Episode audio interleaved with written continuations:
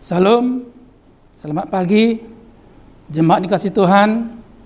Dengarkanlah firman Tuhan yang saya bacakan dari surah Roma pasal 5 ayat 5. Demikian dikatakan, dan pengharapan tidak mengecewakan, karena kasih Allah telah dicurahkan di dalam hati kita oleh roh kudus yang telah dikaruniakan kepada kita. Adapun pesan dari renungan ini ialah pengharapan itu kasih karunia. Pengharapan bisa kita ibaratkan dengan O2, oksigen. Coba bayangkanlah kalau manusia tanpa O2, tanpa oksigen, apa yang terjadi? Demikianlah bahwa manusia sangat membutuhkan pengharapan.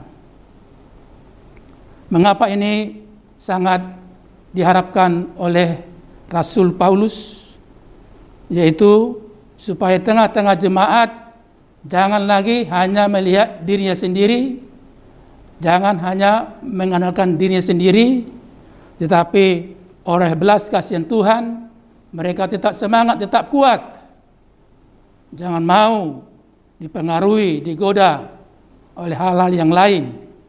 Artinya dengan pengharapan yang dikaruniakan Tuhan, maka seluruh jemaat yang di Roma mereka senantiasa siap hatinya diisi oleh hal-hal yang baik, terlebih oleh firman Tuhan.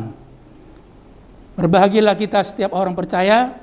Kenapa? Karena setiap orang percaya itu kita semua dibenarkan oleh iman. Apa maknanya? Yaitu apa pun yang terjadi dalam kehidupan kita, maka kita akan menerima kemuliaan Allah. Apa itu? Yaitu hidup yang kekal. Jadi pengharapan memang sungguh-sungguh tidak mengecewakan. Supaya gampang kita ingat, ya pengharapan tidak mengecewakan disingkat dengan PTM. PTM ini sangat berharga, sangat kita perlukan. Karena itu terus meneruslah kita hidup dalam Kristus Yesus Tuhan kita. Kenapa?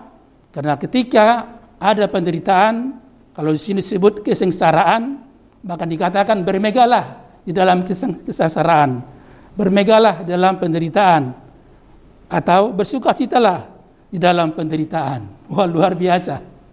Karena itu teruslah hidup kita arahkan kepada pengharapan yang telah dikaruniakan Tuhan kepada kita. Sebab orang demikianlah setia sampai Maranatha. Amin. Kita berdoa. Betapa indahnya hidup kami ya Tuhan. Kalau kami senantiasa hidup dalam pengharapan. Karena pengharapan engkau karuniakan kepada setiap orang percaya. Supaya kami hidup. Bahkan engkau mampukan Tuhan menghadapi segala macam tantangan rintangan karena kami tahu Tuhan sebesar apa pun rintangan masalah yang kami hadapi Engkau Yesus Tuhan kami jauh lebih besar dari segala problematik kehidupan kami. Jadi Tuhan biarlah seluruh kehidupan kami khususnya hati kami Tuhan isilah dengan firman-Mu.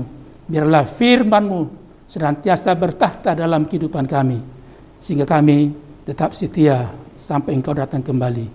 Ya Tuhan Yesus, biarlah tengah-tengah kehidupan kami di masa pandemi ini, seluruh jemaatmu ingat dengan 3M, memakai masker, mencuci tangan, menjaga jarak, dan kami terus tidak jemu-jemunya berbuat baik, karena kami adalah orang yang senantiasa berharap kepada Yesus Kristus Tuhan kami. Amin.